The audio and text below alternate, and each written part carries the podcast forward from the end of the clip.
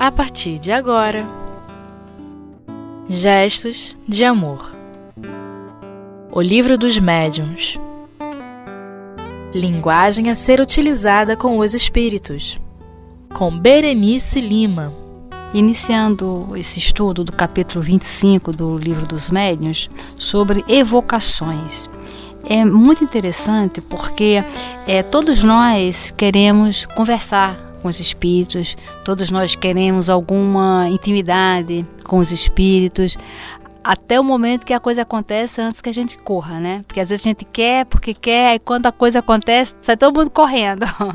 Mas digamos que não, vamos vamos ver o, o mundo espiritual, o mundo espiritual como a continuidade mesmo do que é. O livro dos médios é de fundamental importância para nos livrar de nós mesmos.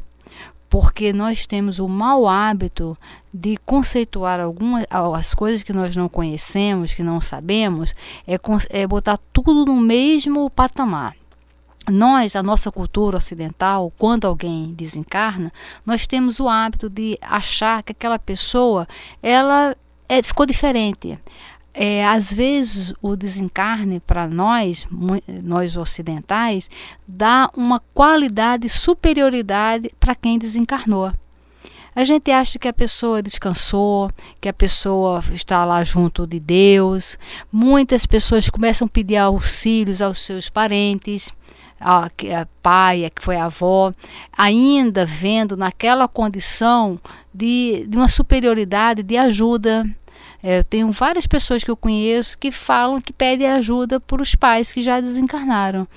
Mas olha, é quando desencarna, a gente, naquela condição de pai, de mãe, poderia ser um espírito afim, afim, é, afinizado conosco, que nos ajudava e até na própria responsabilidade, na frequência de serem pais, mantenedores, protetores, nos ajudarem. Mas não significa que seja um espírito protetor, que seja um espírito desse cabedal. E aí nós fazemos essa confusão. Muito, até criança, quando a criança desencarna, muitas pessoas acham que virou anjo, né, que virou uma estrela. Não é assim. Desencarnou, continua sendo exatamente como era na evolução espiritual. Então, no mundo espiritual, há todos os tipos de espíritos. E o livro dos médios é fundamental para fazer com que a gente raciocine dentro de uma lógica e a gente começar a fazer uma avaliação das mensagens que nós recebemos, da evocação que nós fazemos, para que a gente tenha um critério para poder saber que tipo de espírito é aquele. Basta ser espírito para ser um espírito protetor? Basta esse espírito falar que é um espírito protetor para acreditarmos diretamente que ele é um espírito protetor?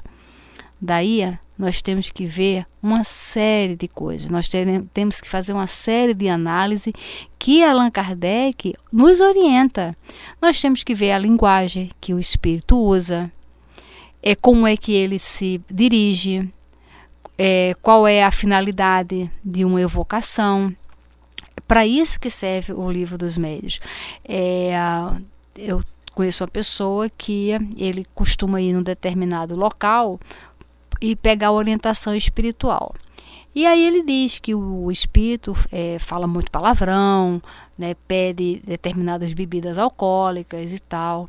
E um dia a gente estava conversando, eu falei, olha, baseado no livro dos médiuns, você é pai. Quando você vai conversar com seus filhos para dar orientação a seus filhos, eu sei que você gosta de uma cervejinha, você gosta de beber. Mas quando você vai chamar seus filhos para dar uma orientação para eles, você escolhe o dia que você está bebendo com os amigos, bebendo em casa, ou você escolhe um dia que você está mais tá sério, tá sóbrio, naquele momento você não bebe para ter uma conversa com seus filhos. Ele não, eu escolho um dia que não é dia festivo. falei, olha, se nós limitados que somos, na hora que nós vamos falar sobre uma coisa séria, uma orientação aos filhos, quando nós vamos é, falar com o nosso chefe, quando nós vamos para uma reunião de negócio, quando nós estamos no trabalho, nós é, temos um determinado comportamento E mesmo às vezes que a pessoa gosta de beber alguma coisa, naquela hora ela não bebe, justamente para ela ficar 100% lúcida, para poder é, dirigir uma ideia, uma situação. Então, não te causa uma impressão que um espírito, para te orientar e que necessite de, de uma bebida, no mínimo seja algo estranho? Você, por exemplo, quando você vai conversar com seu chefe, conversar com seus filhos, numa orientação, você acha prudente falar tantos palavrões? Ou dentro de uma educação você procura justamente manter um nível, né? Porque você sabe que se você chegar na empresa onde você trabalha falando um monte de palavrão, você vai ser cortado, a menos que seja uma bagunça o local que você trabalhe, né? Mas vamos pensar numa empresa séria. Então, não te parece um espírito para te orientar usar tantos palavrões? É necessário realmente usar palavrão para indicar um, para ensinar, para indicar a alguém um caminho novo a seguir? Então vamos, vamos raciocinando sobre isso, né? Não vamos fechar a ideia não, vamos raciocinando. Não te parece pelo menos estranho e Allan Kardec, nesse, nesse capítulo, ele vem falando linguagem a ser utilizada com os espíritos. Então, ele faz uma análise tanto da linguagem dos espíritos para conosco, como também a nossa para os espíritos. Imagina, você está num determinado local vai conversar com o médium, o médium incorpora lá um espírito, você vai pedir uma orientação espiritual e aí o espírito se apresenta e aí você fala não mas olha é, você acha que eu devo fazer devo fazer uma cirurgia? Vamos imaginar. E o espírito vira para você e fala você não me chame de doutor fulano de tal. Te faz sentido isso? Ora não se faz esse sentido, né? Então, esse o livro dos médios, ele vem fazendo com que a gente raciocine passo a passo. Nem todo espírito, não é porque o espírito é desencarnado que ele é um espírito superior. Ele pode ser, às vezes, inferior a nós. Mas alguém pode falar assim: ah, mas o espírito, eu cheguei lá e ele falou tudo. É, ele falou tudo porque muitas coisas, se a gente colocar de repente um detetive atrás de você, eu vou te falar muitas coisas sobre você. Se eu, fica, se eu pagar um detetive para ficar, um profissional para ficar 24 horas durante sete dias com você, eu vou falar coisas da sua vida, coisas do seu dia a dia, características suas, que você vai dizer assim: nossa senhora, parece coisa do outro mundo. Não é.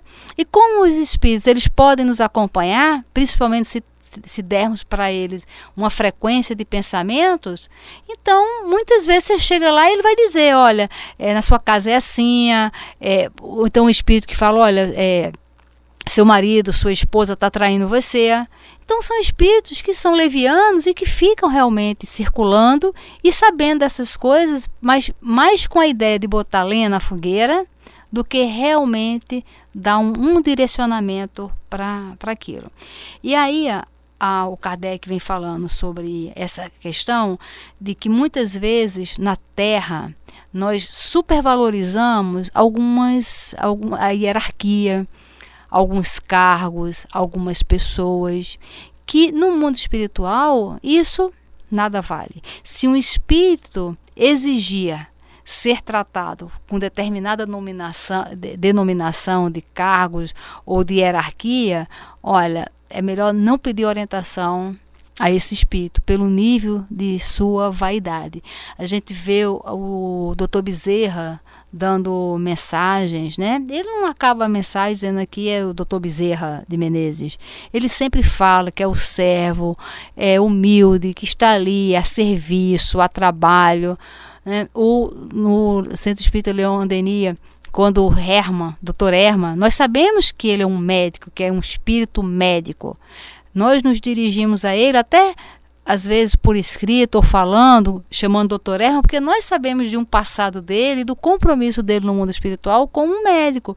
Mas quando ele fala, quando ele dá mensagem para o médium, ele não encerra dizendo Dr. Herman, ele encerra dizendo Herman, que é realmente o nome dele.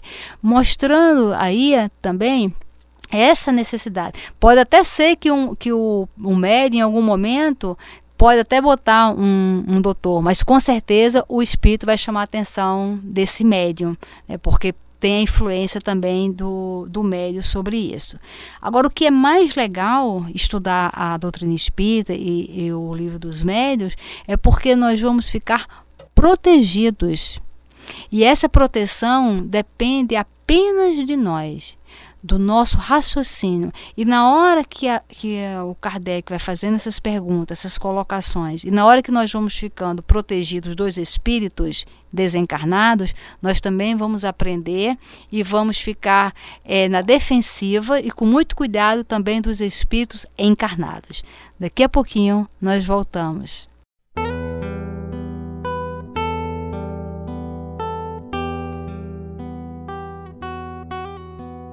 Gestos de amor.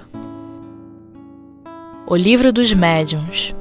Voltando a esse tema aqui da linguagem a ser utilizada com os espíritos, o Kardec conta um caso que eu achei assim, muito, muito interessante mesmo. Né?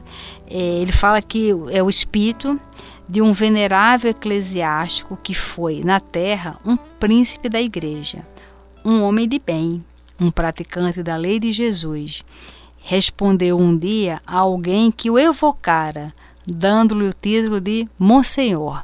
Ou seja, a pessoa evocou ele, e como a pessoa sabia que ele era um, um Monsenhor, então chamou ele já com Monsenhor fulano e tal, né, fazendo a evocação. Como nós poderíamos falar, evocar, ah, doutor Bezerra, evocando doutor Bezerra, né? Agora foi interessante que esse espírito, quando ele é, apareceu para a comunicação, as palavras do Espírito que foi evocado esse Monsenhor. Ele falou assim: deverias dizer, pelo menos, ex-Monsenhor, pois aqui só há um Senhor, que é Deus. Fica sabendo que vejo muitos que, na terra, ajoelhavam-se diante de mim e, diante dos quais eu mesmo me inclino.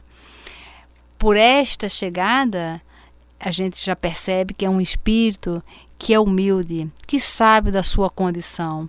Quando no próprio Evangelho nós vemos lá uma rainha de França, né? Ela falando que rainha eu fui na terra e rainha eu imaginei, tinha certeza de chegar no mundo espiritual e que para surpresa dela, no mundo espiritual, pessoas que ela tratava com tanta insignificância, não dava menor para aquela pessoa, ela viu a grandeza espiritual que era daquele ser no mundo espiritual e ela viu que o título dela de rainha nada serviu.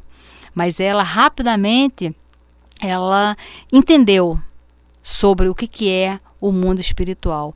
Já no céu e inferno, tem um caso de uma, uma rainha da Índia, eu esqueci o nome do, do título do capítulo, mas que ela, quando chega no mundo espiritual, ela chega exigindo ser rainha ela exige. Então, ela entra num sofrimento muito grande porque ela foi uma rainha na, na Índia, uma pessoa extremamente materialista, desencarnou e ainda quis chegar no mundo espiritual. Lembrei agora, é rainha de Old.